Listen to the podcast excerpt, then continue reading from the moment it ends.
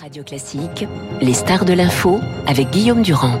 Merci Renaud, nous sommes avec Dominique Carlac. Bonjour madame, vous êtes présidente et porte-parole du MEDEF. Est-ce que vous avez le sentiment, après avoir écouté Guillaume Tabar, qu'il y a une volonté qu'on peut arriver à discerner donc du président de la République dans les jours qui viennent?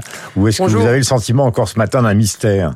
Euh, il n'y a pas de mystère, tout le monde est d'accord, euh, que ce soit les partenaires sociaux et un certain nombre de politiques, que cette réforme est nécessaire. La réforme mm. des retraites est nécessaire pour plein de raisons, et notamment celle de garantir la retraite aux générations futures, mm. et assez rapidement. Mm. Euh, maintenant, euh, la question euh, du moment et de la manière de faire, ça reste un choix politique. On l'a dit, c'est pas un hasard si Madame Borne reçoit aujourd'hui et demain tous les présidents de groupe de l'Assemblée nationale. C'est que c'est véritablement un vrai choix politique de dire à quel moment on appuie sur le bouton et comment on le fait. Mais vous avez entendu peut-être Daniel Cohen hier, l'économiste. Au fond, à part les retraités, tous les Français sont contre. Donc il y a quand même un risque politique majeur. Deuxièmement, il y a un risque énergétique majeur. Imaginez un énorme conflit social qui, qui s'élargit aux entreprises gazières, aux entreprises énergétiques, dans la situation qui est celle de la guerre en Ukraine, qui est augmentée par les menaces de Poutine ce matin, euh, ça va devenir très très problématique. Ben, ça va devenir problématique, donc c'est pourquoi probablement que la méthode, en tout cas la méthode des partenaires sociaux, c'est de négocier. Oui. C'est de négocier et d'être dans la concertation. Mais c'est ce que vous voulez, vous? Alors nous, ce qu'on veut, c'est qu'il y ait la réforme des retraites. Et on a un avis sur la question. On sait très bien qu'il faut jouer sur plusieurs paramètres mmh. et qu'il faut réfléchir à pourquoi on fait cette réforme sur la retraite. L'équilibre pour l'équilibre, ça n'a pas de sens en réalité. Ce que l'on veut, c'est garantir un qu'il y aura des retraités qui pourront toucher leur pension à mmh. l'avenir, et deux qu'on tienne bien compte des situations différentes. Donc c'est-à-dire que bah, si on a un problème euh, aujourd'hui de travail et de cotisants qui sont moins euh, importants que par le passé, et eh ben il faut qu'on ait quand même plus de cotisations. Donc euh, à l'avenir, mais vous savez qu'une grande partie des syndicats considèrent que le problème du de l'équilibre actuel des comptes n'est pas en danger. Ah, aujourd'hui, oui. aujourd'hui, en fait, le oui, mais c'est leur problème. Ouais, le rapport du euh, le rapport aujourd'hui qui est sorti montre qu'il n'y a pas de sujet à court terme, c'est-à-dire 2021-2022, il n'y a pas de sujet, il n'y a pas de déficit. Pourquoi? Parce qu'il y a eu plus d'actifs qui ont cotisé, mmh. parce qu'il y a eu un rebond économique. Mais quand on se projette un peu plus loin, quand on se projette à 5 ans, en 2030 par mm. exemple, on sait que le déficit il est entre 15 milliards et 30 milliards. 15 milliards à 30 milliards pour pouvoir financer les retraites de ceux qui arriveront à ce moment-là, c'est un vrai sujet. Donc on doit nécessairement travailler sur plusieurs paramètres, et tout de suite tout de suite. Ça, c'est vrai. Alors, je sais bien que vous êtes une organisation patronale, mais est-ce que vous considérez que le fait d'intégrer ça avec le 49.3 et le budget de la sécurité sociale, est-ce que vous considérez ça comme quand même dangereux pour un dialogue que vous, vous souhaitez quand même? Bah, encore une fois. Soyons francs. Bah, euh, être franche, c'est vous dire que c'est une décision politique d'appuyer sur le bouton. C'est vraiment une décision politique de dire je passe par telle ou telle modalité. Euh, la modalité politique du 49.3, c'est pas quelque chose qui est relatif aux partenaires sociaux. Nous, on est là en concertation, hmm. on apporte des paramètres, on dit voilà, on peut jouer sur soit l'âge, soit le nombre de le, nombre de trimestres où on cotise, soit euh, d'autres modalités et intégrant la pénibilité. Ce qu'on veut, c'est une réforme rapide et juste, hmm. c'est-à-dire qui tienne compte de la réalité dans la réunion aujourd'hui avec Mme Borne je, pense que... Parce que le Conseil des c'est la semaine prochaine sur le, budget de la sécurité sociale. Et, et, Guillaume Tabar l'a rappelé, c'est une décision du président de la République ce week-end. Donc il faudra qu'il ait consulté euh, les forces politiques, c'est ce qu'il est en train de faire. Hmm. Et nous, derrière, le MEDEF, si on doit négocier, si on doit apporter nos contributions, on le fera. Hmm. Euh, vous savez que la situation politique est très perturbée pour des raisons qui n'ont aucun rapport avec les retraites, donc du côté de LFI. Elle est aussi complexe du côté de LR parce qu'ils sont en pleine élection. Donc évidemment, le président de la République peut se dire, il y a une fenêtre de tir parmi mes opposants parmi ceux qui pourraient nous rejoindre, comme les LR, c'est le moment d'y aller. Est-ce que vous tenez compte, vous, au MEDEF, justement, de cette situation politique?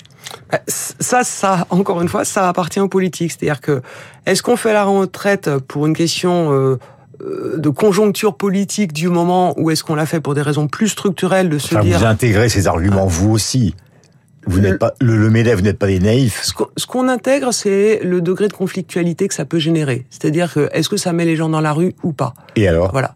Et eh ben ça, c'est une donnée à prendre en compte, et ça veut dire qu'il faut expliquer. Il faut expliquer pourquoi on veut faire cette réforme hmm. des retraites. Et pourquoi il faut faire cette réforme des retraites, c'est expliquer aux gens en quoi ça les impacte directement. Hmm. Donc les carrières longues, la pénibilité, et puis le fait que la réalité, que les gens partent au-delà de l'âge légal aujourd'hui, c'est hmm. une donnée à prendre en compte. Est-ce que vous considérez, comme l'explique euh, les échos ce matin qu'il est possible, est-ce que vous êtes favorable à cette idée que pour faire passer la pilule, si jamais justement on utilise le budget de la sécurité sociale et le 49.3, on laisserait tomber définitivement les régimes spéciaux? Est-ce que ça vous paraît une piste? Moi, ce que je vous ai dit tout à l'heure, c'est qu'il y a plein de paramètres plein de paramètres à mettre sur la table. Allez-y, prenez un petit peu d'eau. Merci. Plein de paramètres. Et euh, c'est vrai qu'il y a des irritants dans cette réforme. Et les régimes spéciaux, c'est un irritant pour une certaine catégorie de population. Hmm. Nous, ce qu'on pense, c'est en fait la principale euh, mesure, probablement, c'est le nombre de trimestres. C'est-à-dire ce qu'on avait appelé la réforme Touraine par le passé. C'est se dire, sur un certain nombre d'années, si chacun cotise un trimestre de plus, fonction euh, d'où il part, peut-être qu'on peut sauver. Parce qu'un trimestre de plus sur tous les Français. C'est peut-être pas un gros effort à demander à chaque Français, mais en revanche, ça peut peut-être euh, sauver en partie le régime. Hmm. Donc nous, on est plutôt là-dessus, étant entendu que un trimestre pour ceux qui sont rentrés tôt, ils sortiront toujours plus tôt que ceux qui sont rentrés tard. Hmm. Donc finalement, on cotise un trimestre de plus, mais on sortira plus vite si on est rentré tôt dans la vie active. Madame Carlac, quand vous parlez justement des irritants, donc finalement vous considérez ce matin que les régimes spéciaux c'est pas l'urgence, il vaut mieux refonder le système le plus vite possible. Exactement, exactement, en regardant tous les paramètres. Euh, est-ce que vous avez des informations en provenance justement parce que euh, il est normal que les coups de fil circulent en dehors des réunions. Hier c'était du SOP qui recevait les partenaires sociaux. Aujourd'hui c'est Madame Borne. Et alors je sais bien que le président de la République est aux États-Unis, mais est-ce que vous avez eu des coups de fil en marge de ces réunions qui vous qui vous exhorte à les soutenir dans la dans, dans la manœuvre qui s'annonce, dans la décision qui s'annonce? Non, ce que non, ce que l'on comprend des coups de fil et euh, des réunions préparatoires, je dirais plus de consultations hmm. là, c'est l'hésitation, c'est l'hésitation politique. Nous, c'est ça que l'on comprend. Donc ce matin, vous considérez que la décision n'est pas prise Non, je ne pense pas que la décision soit prise ce matin et que la consultation des présidents de groupe de l'Assemblée nationale hmm. va être déterminante. Ouais. Et vous avez quand même la position de Laurent Berger, la principale centrale syndicale. Il a dit, lui, si c'est la situation qu'on a évoquée ensemble, c'est-à-dire euh, budget de la Sécu 49.3, ça y est, hop, je sors. Et je sors de partout. et puis vous avez le modem avec Bayon. Mais, mais, pour ce qui concerne Laurent Berger, il est dans son rôle, quelque part, puisque le rôle d'un partenaire social, c'est de négocier. Hmm. Donc, euh, quand on utilise une modalité de la Constitution, c'est une modalité politique. Donc euh, Laurent Berger, il est dans son rôle. Il dit, ben moi, euh, mon habitude en tant que partenaire social, c'est de négocier et d'apporter une concertation entre partenaires sociaux. Il est dans son rôle. Hmm. Il est dans son rôle, mais la situation peut exploser parce que si jamais la décision est prise dans le Conseil des ministres de la semaine prochaine, euh, vous êtes certain de le retrouver dans la rue la semaine d'après.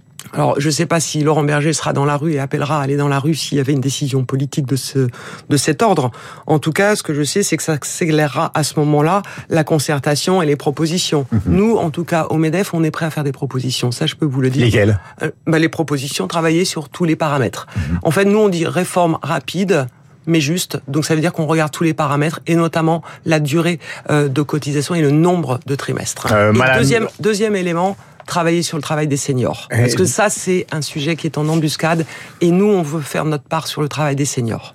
Euh, Madame Ursula von der Leyen euh, disait récemment il faudra un moment ou un autre quand même qu'on ressonge aux critères de Maastricht parce que l'endettement est trop considérable et ça va peser sur la croissance des entreprises. La croissance des entreprises, c'est évidemment la croissance d'une grande partie de celles que vous représentez. Est-ce que vous avez le sentiment que là, si on je vais employer une expression vulgaire, mais si on se retape la société française et un épisode comme les Gilets jaunes, ça va devenir extrêmement dangereux pour l'économie française. Bah, ça va être compliqué. Dans nos rangs, les gens sont un petit peu affolés, puisqu'il faut se souvenir, hein, fin 2019, les grèves dans la rue à cause de la retraite, puis le Covid, euh, puis euh, les Gilets jaunes, les Gilets jaunes, puis le Covid, et enfin euh, la guerre en Ukraine, ça fait beaucoup de crises qui impactent la compétitivité des entreprises. En réalité, on s'en est relevé, on s'en est relevé, mais à quel prix? Le quoi qu'il en coûte est passé par là, donc le déficit a été augmenté. Donc euh, la question que se posent euh, euh, certains chefs d'entreprise, c'est est-ce qu'on va pouvoir s'en relever d'une nouvelle crise? Et aujourd'hui, quand on voit la crise énergétique et les conséquences de la crise énergétique, hmm. quand un chef d'entreprise doit se poser la question, vu le coût énergétique dans son entreprise, d'arrêter de produire ou de continuer à produire, ça c'est dramatique. Merci Dominique Carlac d'être venu ce matin donc sur l'antenne de Radio Classique. Je rappelle que vous êtes vice-présidente du MEDEF et porte-parole de cette organisation. Nous sommes dans une semaine tout tout à fait Le Conseil des ministres et la semaine prochaine, le président est à New York. Et en plus, donc ce matin, on l'a appris, Vladimir Poutine en direct euh, sur les médias considère que l'Occident veut détruire la Russie. Il appelle à une mobilisation plus grande de son pays et même l'utilisation d'autres armes. Alors évidemment, tout le monde pense au nucléaire. Ceci en réaction donc à la déclaration du président de la République, le président de la République français, qui disait hier Donc il appelait à un élargissement donc de l'alliance contre la Russie. Il a pensé notamment à l'Afrique, à l'Amérique du Sud et à d'autres pays. Donc nous sommes dans une situation extrêmement tendue. Christian Macarian et Pascal Bruckner seront là juste après la revue de presse de David Abiquier. Il est 8h28, vous êtes sur l'antenne de Radio Classique. Le réalisateur, notre bien-aimé réalisateur Clément dit ça suffit.